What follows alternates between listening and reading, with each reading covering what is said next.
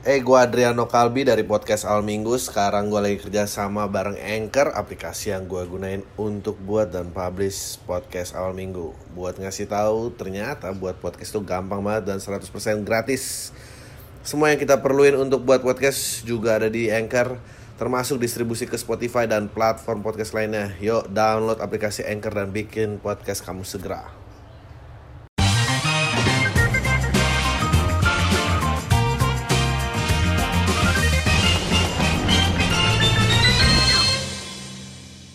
Halo semua lagi dari podcast Salam Minggu bareng gue Adriano Kalbi. Eh, Sekarang keadaannya waktu ini di take sedang turun ke PPKM level 3 Congratulations guys. Ya nggak ada berita lain selain PPKM Eh, Meskipun eh, satu hal yang pemerintah konsisten adalah selalu mengumumkan di hari terakhir ya entah kenapa.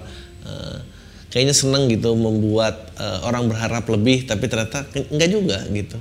Padahal dari sebulan yang lalu juga gue tahu hari ini bakal diperpanjang. Gitu gue gak ngerti itu sih. Ehm, tapi dia konsistennya mungkin kalau gue rasa eh, itu kan kayak lo tau kan orang yang kegep bohong kalau orang kegep bohong tuh kan ya udah bohong aja terus gitu. Kalau lo kelihatan sedikit lo tuh ragu lo jadi ketahuan lo bohong. Jadi emang ya udah gini aja terus siapa tahu yang lain jadi percaya. Ya lama-lama gue juga mulai percaya gitu karena setiap hari terakhir PPKM gue mulai nontonin channel TV nonton apa oh iya. lama-lama gue terhipnotis juga gitu. Mungkin ini cara yang paling baik. Tapi menurut gue kemenangan paling besar menghandle pandemi ini adalah pada saat gue lupa siapa yang ngomong tapi ngomongnya gini kayak ya kita nggak akan mengambil opsi lockdown karena juga negara mana yang berhasil mengatasi dengan cara lockdown? Anjing, anjing untung aja nggak ada negara yang berhasil. Coba kalau ada yang berhasil ya tiba-tiba emang ya udah gitu. Gue nggak tahu ya gue itu baca kasus dan taruhan gue adalah pembunuhnya adalah suaminya.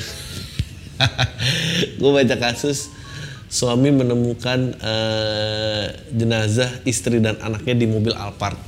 Entah kenapa dari sekian eh, rentetan fakta musibah ini eh, Alphard jadi penting gitu. Gue nggak tahu kenapa Eh, padahal kan bagasi mobil juga cukup gitu. Apa apa urusannya merek di situ? Eh, mau diberitahu bahwa ini orang kaya gitu apa gimana? Padahal kan apa mayat istri dan anak itu kan anjing itu mestinya lebih besar daripada Alphardnya gitu. Tapi karena ada Alphard semua orang jadi um, berpusat sama Alphard. Gue tuh yang kayak gini-gini ngomong ini emang uh, ultimate test skill berbohong loh ya anjing.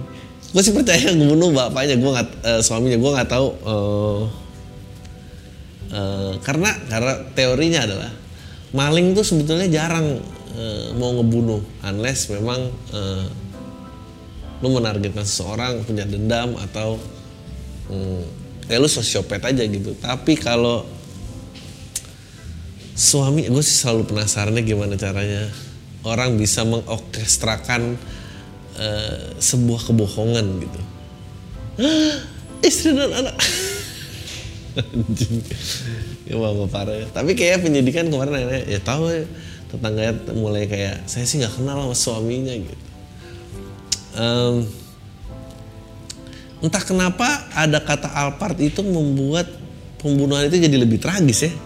Padahal apakah kalau ditemukan di bagasi Avanza tidak setragis Alphard? Gak benar.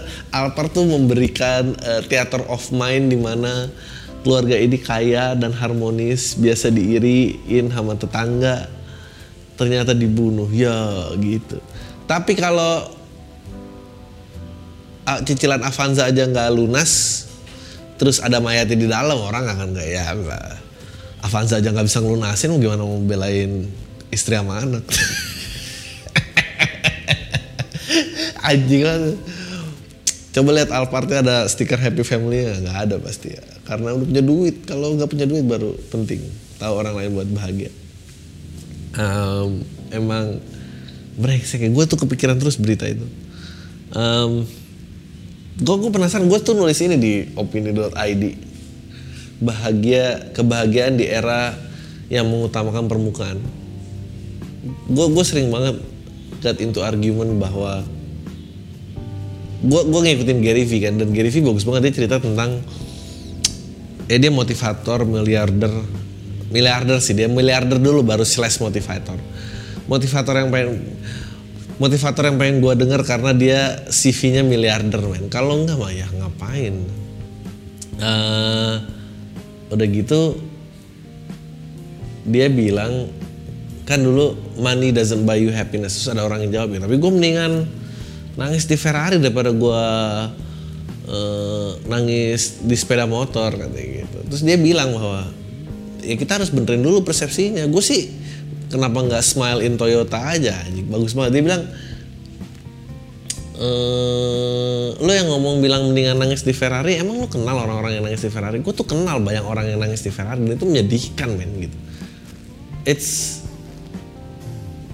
cool how happiness tuh ternyata nggak tangible gitu kayak gue bilang kalau emang misalnya laki-laki gitu uh, happiness itu tangible pada saat dongeng Aladin menemukan jin dan mena, jin itu menawarkan akan mengabulkan tiga permintaan dia akan nyebut aja harta tahta dan wanita gitu dan itu akan jadi film paling gold sepanjang masa. Kalau emang itu jawabannya gitu. Tapi kan kenyataannya film nggak berakhir di situ. Film jalan terus. Dia udah mencoba berbohong jadi sultan dapat tahta dan hartanya. Dia nggak suka gitu. Dia untuk dapetin perempuannya dia. Um, gue yakin kalau itu yang dimau uh, ya film itu akan jadi film terkeren sepanjang masa sih. Tapi kan kenyataannya nggak meskipun meskipun gue juga selalu bertanya-tanya apa yang terjadi kalau perempuan yang menemukan lampu jin tersebut gitu? Apa sih tiga permintaan perempuan? Nggak. Itu filmnya nggak ending ending gue rasa. Karena juga kita nggak tahu apa yang dimau tapi gue penasaran kenapa lelaki kita tahu stereotip permintaannya tapi kalau perempuan kita nggak tahu ya gitu. Dia mau minta apa? Dia mau minta laki. Kayaknya aneh ya perempuan yang minta laki. Mungkin perempuan minta jatuh cinta. Berarti mungkin perempuan lebih mengerti soal kebahagiaan daripada lelaki lelaki agak dongo dan gue akuin itu gitu. Um, ya itu semoga uh, cepat terungkap ya siapa pun pembunuhnya. Gue rasa sih suaminya mati yakin gue dan itu uh, mungkin uh, karena dirongrong minta Alphard dia nggak tahan. Sampai Alphardnya datang mati aja lo anjing ah ini keren banget usai jalani operasi otak di Singapura tersangka korupsi masjid Sriwijaya dikabarkan hilang ingatan. This is the best. Gue tuh penasaran ujungnya kasus-kasus kayak gini gitu. Semoga Semoga semua orang percaya. Dan dia lolos. Karena gue kalau korupsi terus ketangkep, ya apalagi gitu. Itu kan pasti pengacara juga bilang ya, ya udah pak ngaku lupa ingatan aja. Bapak gimana? Bapak korupsi ini, ini saya korupsi. Terus gimana kita nggak ada pengadilan? Ya kemarin saya baru operasi stroke sih. Aduh kebetulan banget pak. Untung bapak operasi. Proses hukum dalam kasus dugaan korupsi dana hibah Masjid Raya Sriwijaya berpotensi mengalami hambatan sebab salah satu tersangka e, dikabarkan mengalami hilang ingatan. Kondisi dialami setelah menjalani operasi di penyumbatan cairan di bagian otaknya di Singapura. Ya ampun. Ada cairan otak dan setelah operasi tersebut sempat mengalami hilang ingatan. Diikuti berita eh, ini uh, setelah dilampirkan kopi medical check up dari klien kami sebagai bahan pertimbangan dan rujukan dokter klinik dalam rutan Pakjo. Anjing. Korupsi uh, melampirkannya masih fotokopi bang, kopi medical check. Kenapa nggak minta aja digital? Um, ya uh, menurut gua that's the only way. Itu gue sih lu mau apa lagi?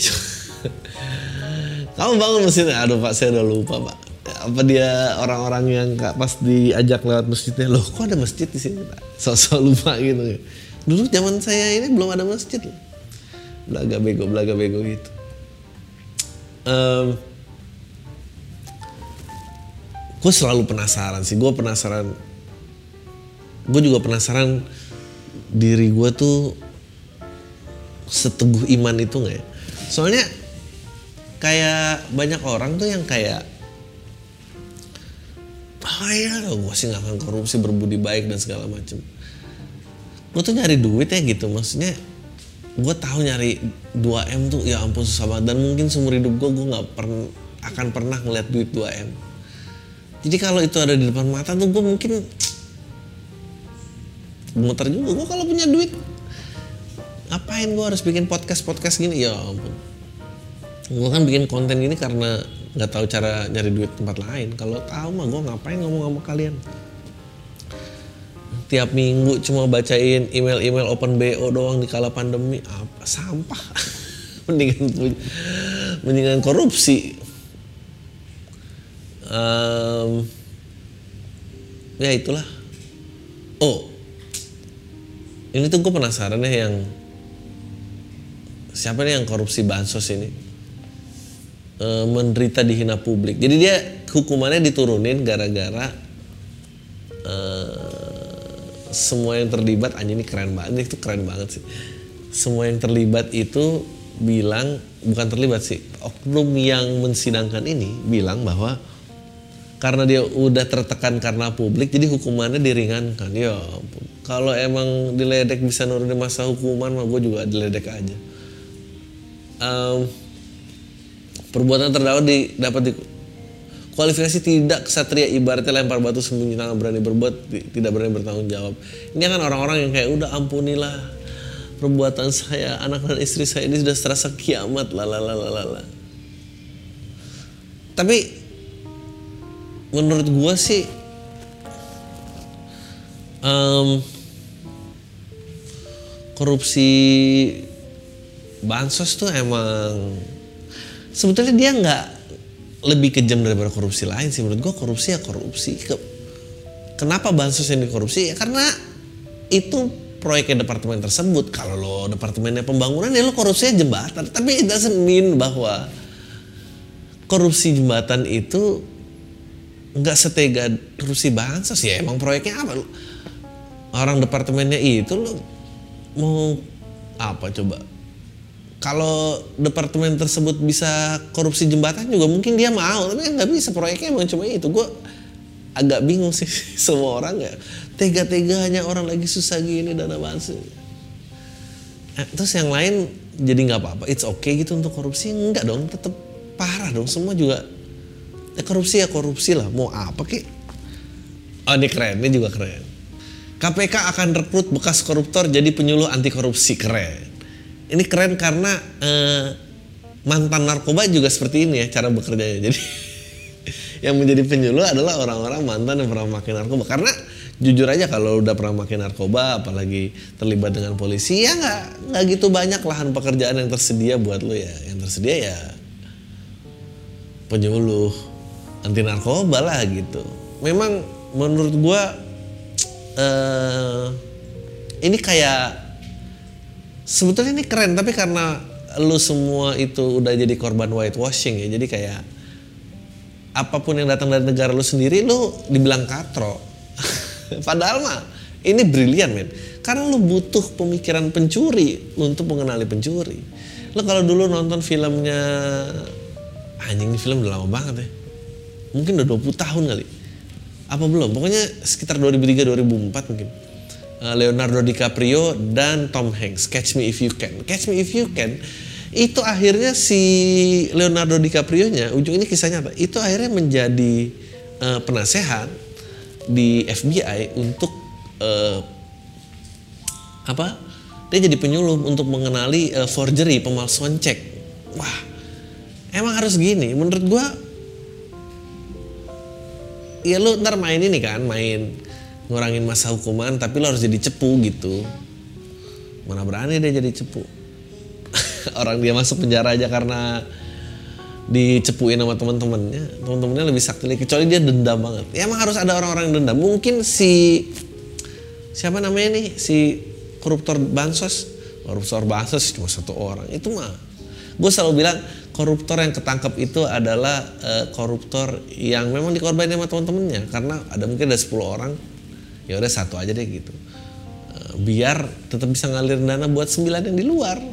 Kecuali nah satu itu mau jadi cepu buat sembilan orang yang masih di luar. Nah ini yang mesti harus diusahakan benar gue nggak tahu kenapa ini menilai kontroversi. Ini bagus banget. E, merekrut bekas narapidana koruptor untuk menjadi penyuluh anti korupsi ini merupakan bagian dari program KPK dalam upaya mengedukasi masyarakat. Nah enggak dong nggak ada urusan di sini gue nggak setuju di sini yang gue nggak setuju nih KPK akan merekrut bekas narapidana koruptor menjadi penyuluh anti korupsi. Ya, ini merupakan bagian program KPK upaya mengedukasi masyarakat terkait pendidikan anti korupsi. Kalau mantan narkoba, ya boleh gitu bilang ke masyarakat, "Bu, narkoba itu tidak baik anjing." Bu lagi. Eh, narkoba tuh nggak pandang bulu, jadi ibu-ibu bisa pakai juga. jadi dia bisa aja pasti ibu-ibu. Jangan Bu, pulang aja ke suami, jangan narkoba melulu. Um, gue ceritanya gender equality jadi bisa juga perempuan menjadi korban narkoba. Tapi kalau anti korupsi siapa yang belum tahu kalau korupsi itu salah bangsat? Ini nggak boleh. Jadi dia mesti ditepat ditempatkan di tempat untuk mendeteksi koruptor. Jadi kayak mungkin jadi bagian espionase gitu yang meeting-meeting tersembunyi bilang tutup pak yang korupsi. Dari dua lapas itu hanya tujuh napi korupsi yang lolos screening ya ampun. Apa syarat kelolosannya? Beriman dan bertakwa. Sih apa sih ini? Dari 28 napi lapas suka miskin. Nggak nggak nggak nggak. Dia mestinya menjadi eh, ya cepu orang lain lah. Bagus itu pasti nggak bisa. Dia berani ke masyarakat sih kalau ke masyarakat masalah sopo kalau jadi buat cepu ke orang lain mah anjing itu dia dealing dengan mafia-mafia yang lebih berat tuh. Negara ini tuh baru tuh mantap. Um, si tapi cupu banget ya si yang korupsi dana bansos tuh kayak nggak ada tegar-tegarnya gitu. Kayaknya itu mah orang kalau gue sih percaya kayak itu orang yang um, memang sebetulnya nggak mau korupsi tapi karena teman-temannya korupsi ya mau nggak mau. Daripada juga dicengin di kantor ya udah gue korupsi. Itu orang yang menjerit-jerit men. Kalau orang yang emang dingin gitu doyannya mau korupsi dan gak peduli orang lain dia akan sikat aja gitu. Sikat langsung. Oh ini udah nangis-nangis cengeng gini. Tapi mestinya bikin berita gitu. Jangan bilang dikurangi masa hukumannya karena udah dibully netizen. Misalnya lo bilang dikurangi masa hukuman karena udah nangis. Mau gimana nangis? Nangis mestinya direkam dan itu di loop. Kita permalukan ala bully sekolahan aja. Orang-orang nangis. Di sini ampun yang mulia ampun. Saya tidak akan mengulangi ini lagi. Ya besok semua orang latihan nangis koruptor. Oke. Okay. itu aja kayaknya. Gue langsung ke email-email aja.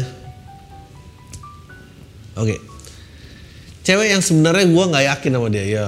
Bang gue mahasiswa di 2020 di salah satu universitas Jawa Barat. Namun karena covid menyerang gue belum pernah ke kampus sama sekali hingga masuki semester 3 ini. Singkat cerita di semester 2 gue kenal sama cewek di fakultas gue kami ada kelas yang sama terus gue mulai mendekati dan caper sama nih cewek. Karena di daerah asal gue Sumatera agak jarang wanita yang alpha female gitu cewek seenggaknya itu yang gue lihat selama seumur hidup tinggal di sini. Gue makin tertantang buat lebih deketin dia lagi. Dan nggak lama gue sangka eh berhasil. Bahkan dia senyaman itu sama gue ngelakuin hal-hal yang mantan-mantan gue aja nggak pernah lakuin sebelumnya. Ya ampun. Baik dari hal yang baik seperti mengirim barang tiba-tiba ke gue kami LDR domisili deket kampus banget. Sampai melakukan nakal ya ampun. Hal nakal seperti seks teks intens. Membahas gaya favorit dan fantasi-fantasi liar ya ampun yang kami pikirkan bahkan gak jarang dia bilang tiba-tiba aduh nggak usah gue sebut anjir. Ya pengalaman ini baru buat gue jadi gue laden aja. Ya tentu bang semua berdasarkan virtual. Nah pertanyaan gini bang gue sebenarnya nggak yakin yakin banget sama dia ya ampun. Tapi kalau kami sering membahas hal berbau seks begitu gue takut nanti waktu kami ketemu kami bakal having sex dan makin susah buat gue pisah sama dia. Lu yakin banget lu bakal dapat banget udah masih muda. Apalah artinya membuang tiga tahun di rongrong sama cewek psycho nggak apa-apa. Ladenin aja. Lu mendingan ngerasain psycho pas muda men daripada pas tua psycho. Ya ampun lebih capek lagi nggak punya umurnya men nggak punya energinya. Kalau muda tuh emang gitu. Muda tuh dibuang untuk menghandle yang psycho psycho apa sih yang gak aku kasih buat kamu ya kan kemarin lu juga mau banget kenapa udah kelar diginiin gimana coba Uh, kenapa gue mau pisah sama dia? Karena gue masih kepikiran balik ke kampung halaman gue bang. Ya elah, terus gue masih kepikiran buat nerusin nerusin mantan gue yang pernah gue pacaran dua tahun. Jadi bang, gimana bagusnya buat gue? Sikat aja, terus ngelepas dia pakai gue pakai alasan apa gimana gimana? Menurut gue sikat. Kampung lo untuk bisa balik ke kampung orang pandemi. Ntar aja pikir lagi kalau udah balik.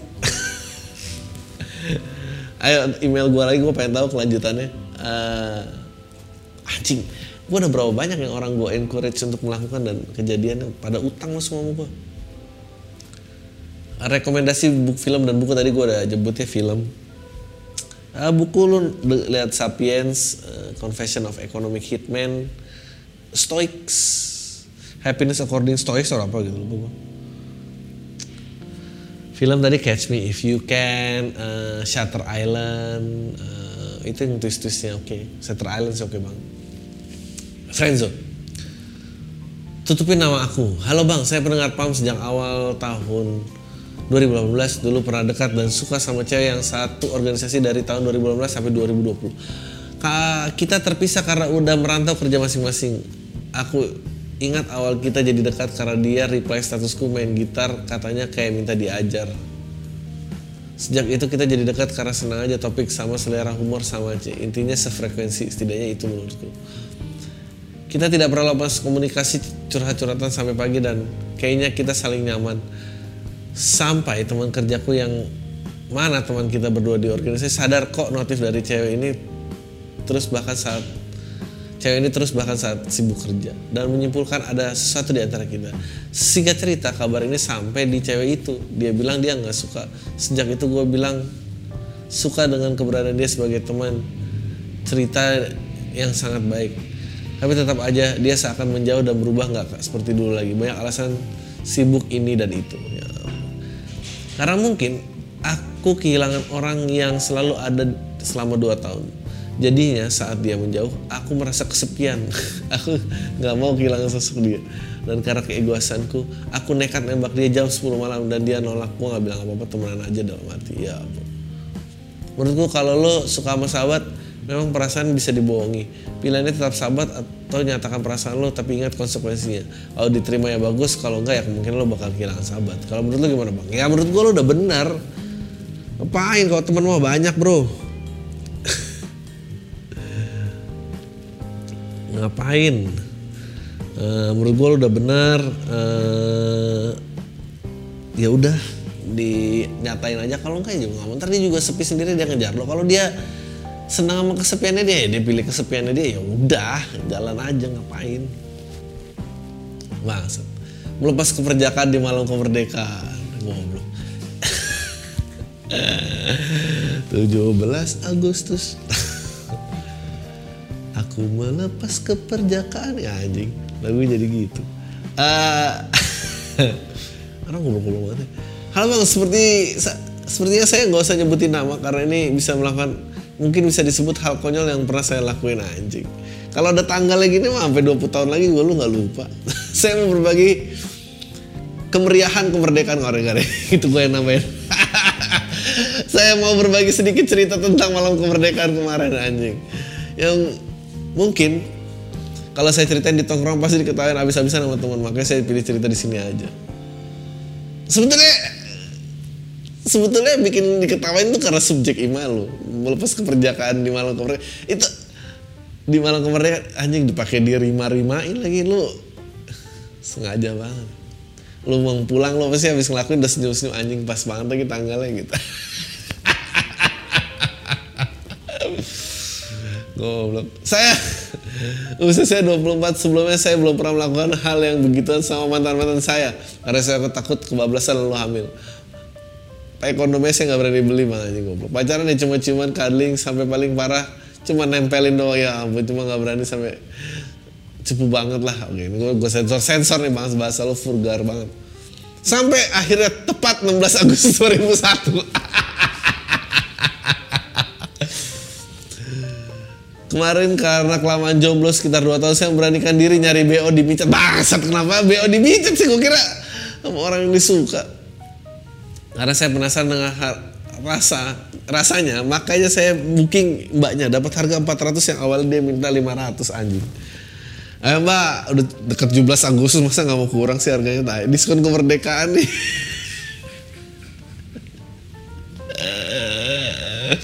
lu nawarnya pakai bawa-bawa kemerdekaan pejuang juga capek kali pak boleh ada rewardnya uh, malam itu saya menuju kosannya dan anjingnya sebelum Eh, hey, gue Adriano Kalbi dari podcast Al Minggu. Sekarang gue lagi kerja sama bareng Anchor, aplikasi yang gue gunain untuk buat dan publish podcast Al Minggu. Buat ngasih tahu, ternyata buat podcast itu gampang banget dan 100% gratis. Semua yang kita perluin untuk buat podcast juga ada di Anchor, termasuk distribusi ke Spotify dan platform podcast lainnya. Yuk download aplikasi Anchor dan bikin podcast kamu segera. Ya ampun gue gak berani baca nih mah ukurannya kecil fuck lah badanku cukup tinggi 178 berat badan 60 banget. Setengah mati akhirnya berakhir dalam 5 menit fuck malunya aku setelah terus suasana jadi cambung nggak ada omongan sama sekali. Saya nyesel kehilangan uang 400 ribu cuma segitu doang. Ya ampun. Karena 400 ribu buat 5 menit. Goblok. Ya ini bikin malu sih yang ini. Kalau 16 nya juga ini? Uh, apa nih?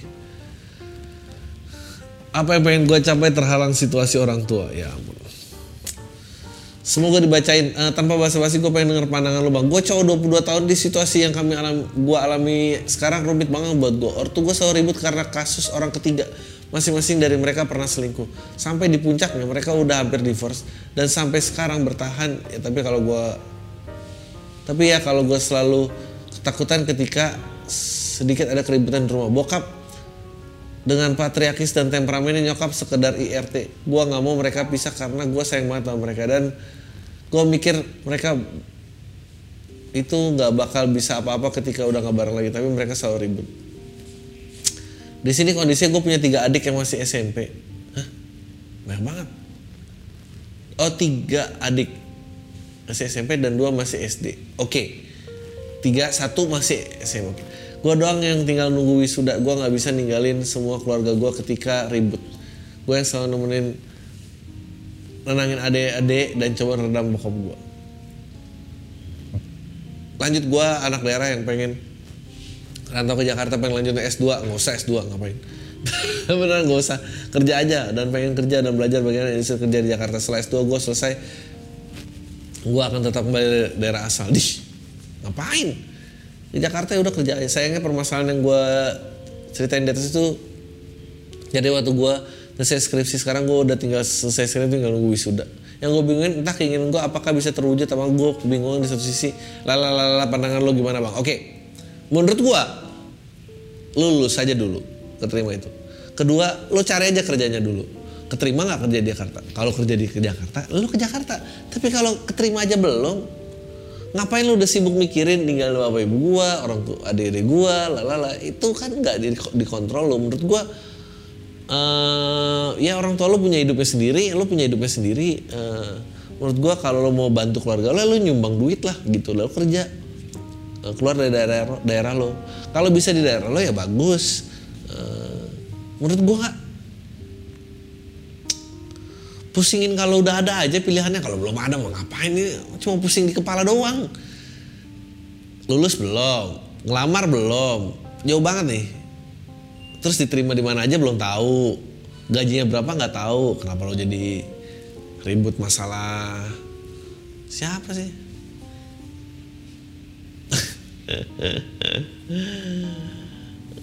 punya ayah yang kayak kontol ngirim email dah. Ini kesekian kali gue ngirim email karena nyari coping mechanism banget. Gue 20 tahun dan masih benci ayah gue. Jadi ini gue barusan, jadi gue cerita barusan tadi pagi ya. TW, TW apa sih? It would be uncomfortable to hear my dad just yelling at my mom just now. I don't know where to start. I don't know mau cerita ke siapa. It's too soon to share ke psychiatrist. So I'm sorry I don't know where to share. Ya lu tusun ke psikiatri tapi ke sini gak tusun gimana sih? Di sini ya denger banyak orang masa Kenapa di si, kenapa sih ada ayah-ayah nggak berguna di dunia ini? Kenapa juga gue yang kena kayak gini ya ampun. Ini on exam, let's give me a break. I don't know what I'm doing. I'm sitting on the toilet because anxiety. I think 20 years I got heart attack because of this. Uh, mau belajar juga kepikiran. Emang ayah nggak tahu diri? I'm sorry he's yelling on his wife. So what's the purpose of marriage? I don't fucking get it. Uh, ya gue rasa sih lo masih angry to the world gini ya. Ini imo-imo, imo-imo gitulah. Nah, kalau apa aku bisa total baik-baik, kenapa harus teriak-teriak? He, he could be the worst I've ever Mulut nggak di sekolah yang gini, deg-degan nggak kelar.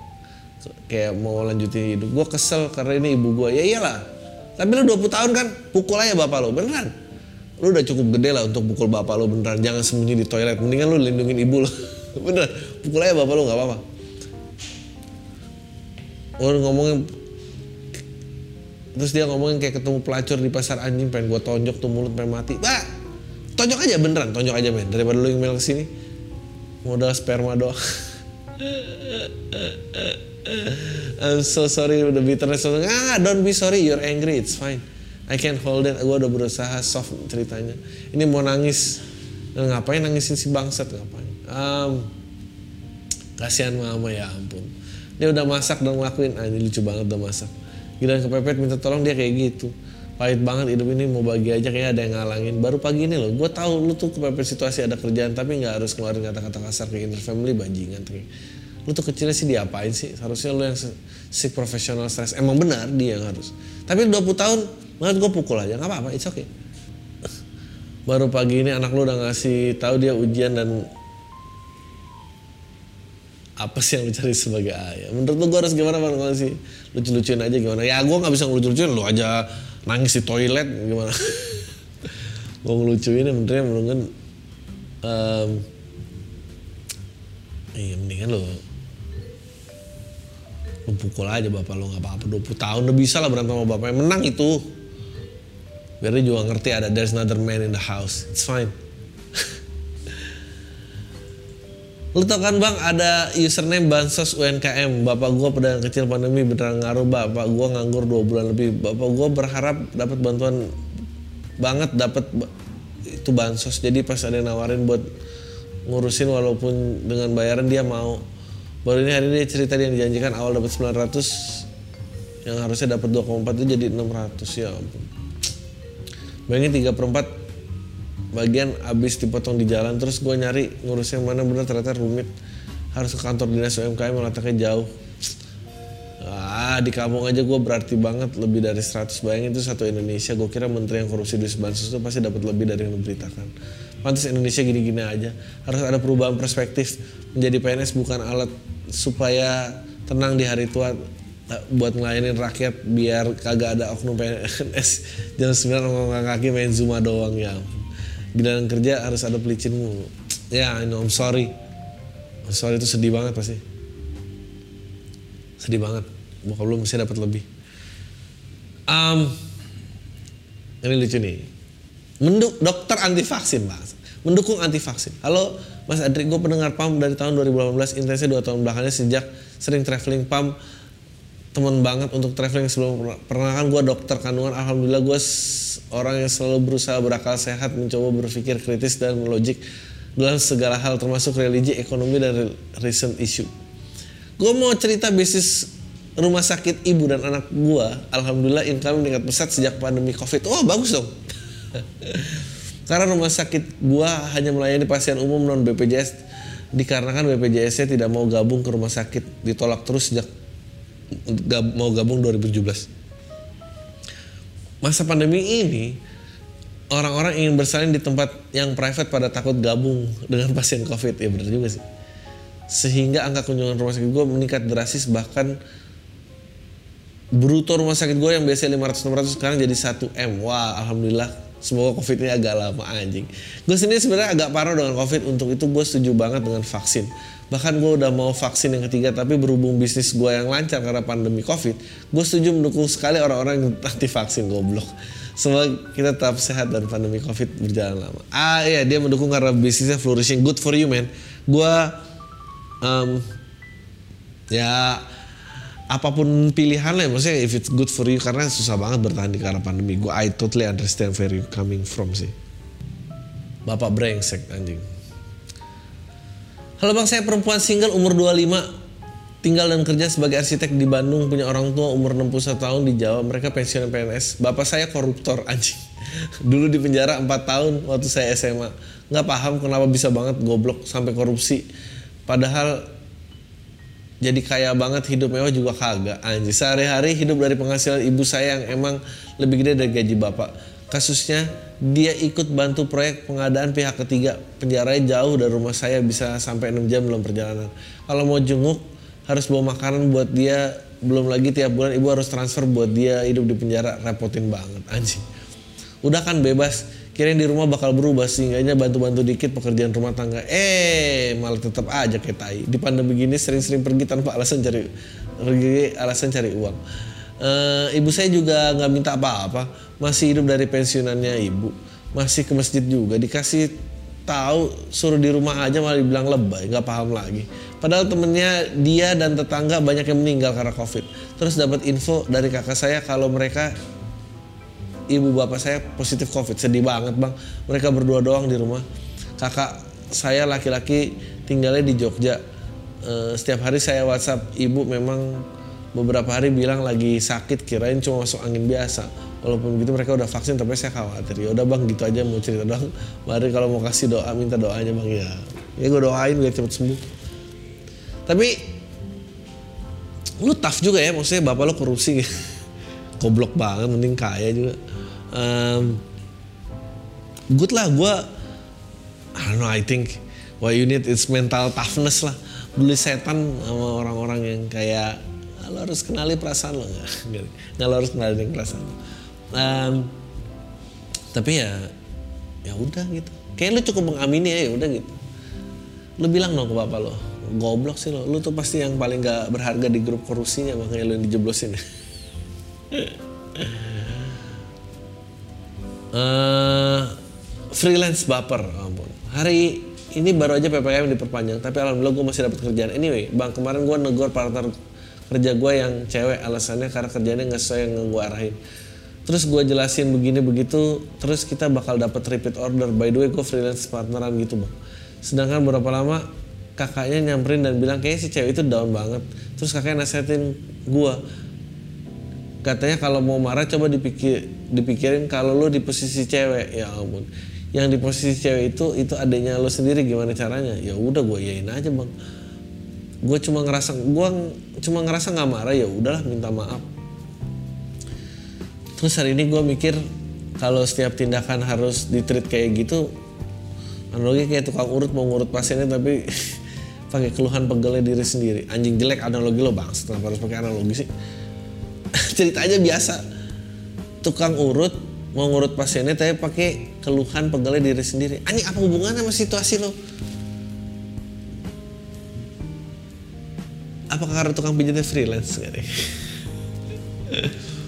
bukan yang salah urat si tukang juga nggak tahu bakal dapat repeat order apa enggak bang. Gue harus gimana bang? Ya analogi gue gimana? Lucu nggak bang? Kaget jelek anjing. Pantes pantes dia baper. Jangan-jangan karena analogi lu, lu nasihatin perempuan itu pakai analogi nggak nyambung. Dia tersinggung. Ya ini maksudnya apa? Kok gue dibilang tukang pijat sih? Goblok kan oh, eh. Halo bang, semoga semua tim produksi PAM dan Bang Adri sehat, amin. Ya Baik am. Gue lagi-lagi bentar lagi umur 18 tahun semenjak pandemi kan di rumah aja. Jadi kesempatan gue untuk masturbasi makin banyak sampai uh, tambah gue orang yang tergolong nggak punya hobi plus pacar gue rada positif posesif meskipun sekarang agak berkurang tapi jujur dia makin bikin gue malas ngapa-ngapain karena mikirin topik curhatan, cetan dan lain-lain. Bisa dibilang dia dari keluarga yang cukup keras dan kurang diperlakukan baik, membuat diri dia cukup keras juga bang kayak dendaman. Kurang bisa kontrol emosi dan lama-lama gue capek bang ketika capek gue suka mikir untuk putus. Tapi ketika gue lagi mikir gitu suka pikir ngebayangin dia sama pacar barunya kiss dan sejenis sementara gue di sini mau nahan capek. Anjing dia dia punya pilihan. Nggak mau kiss dan sejenis sampai menikah which gue nggak yakin in case banyak yang begitu pas kuliah-kuliah kerja yang ngelakuin juga tai. Ya ampun aneh banget. Long story short dari situ gue berpikir kalau sebelumnya gue putus mending sekali aja gue lakuin? Sebenarnya bang banyak kesempatannya kita kalau lagi berdua di ruang tamunya ya ampun. Tapi gue pada akhirnya selalu nggak berani. Itu cuma peluk peluk peluk aja. Sempet tuh gue coba kiss dia selalu menghindar. Oh dia prinsipnya nggak mau dicium. Dan tepat semalam walaupun gue mikir akhirnya gue berani untuk nggak grepe intinya lah setelah itu dia shock bang. Buru-buru nyuruh gue pulang ya ampun. Dari situ gue bener-bener panik bang. Dan nurut cabut goblok. Pasti jalanin gue baru sadar ternyata tanggung jawab bang baru sadar dan ternyata terjawab bang bahwa hal ini sebenarnya bukan yang ingin gue selama ini yang gue inginkan selama ini. Perasaan campur aduk kayak ada perasaan gue cuma innocent dalam hal normal terjadi di pacaran remaja terus ada perasaan penyesalan seumur hidup pokoknya begitu bang goblok. Sampai sekarang jam 5 subuh. WhatsApp gue masih belum di read ya ampun. Walaupun gue paham sih dia masih shock. Dan kayaknya semalam gue langsung cerita ke best friendnya ya ampun isinya WhatsApp gue itu minta maaf ngaku salah dan menyesal. Ah bisa aja loh. WhatsApp best friendnya lu juga pengen best friendnya kan anjing. Apa nih kayak gini abis nge WhatsApp best friendnya? Kode-kode kan lo anjing. Ya udah kalau temen aku nggak mau ya aku nggak mau sih lo berharapnya gitu kan gue tahu lah emang otak lo terima apa pun keputusan dia atas kesalahan gue itu bang. Ya ampun. Dan sekarang sih gue masih ngebayang kalaupun ngebaik dia pasti belum mau main. Dan kalau udah berani pun nggak akan ngejaga jarak.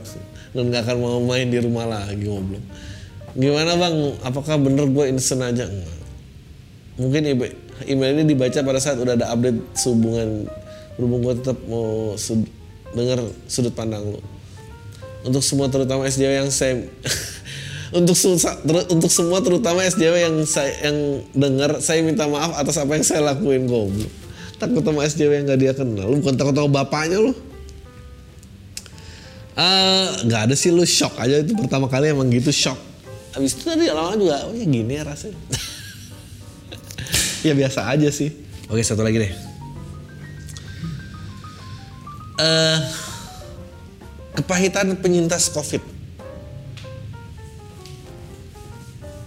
sebenarnya saya mau cerita dan tanya soal banyak hal tapi sekarang pengen cerita pengen saya cerita soal pengalaman saya menjadi penyintas covid setelah gejala ringan jadi setelah saya ditanya setelah meeting update kerjaan kantor lewat zoom saya bilang saya kurang enak badan lalu besoknya saya minta izin tidak bisa WFH karena tidak enak badan. Diizinin dan saya minta di swab tes oleh admin kantor dan ternyata hasil positif.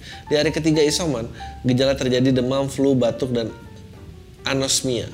Yang paling berat itu bukan itu. Kepahitan adalah ketika di hari keempat saya dapat undangan pernikahan dari mantan pacar saya.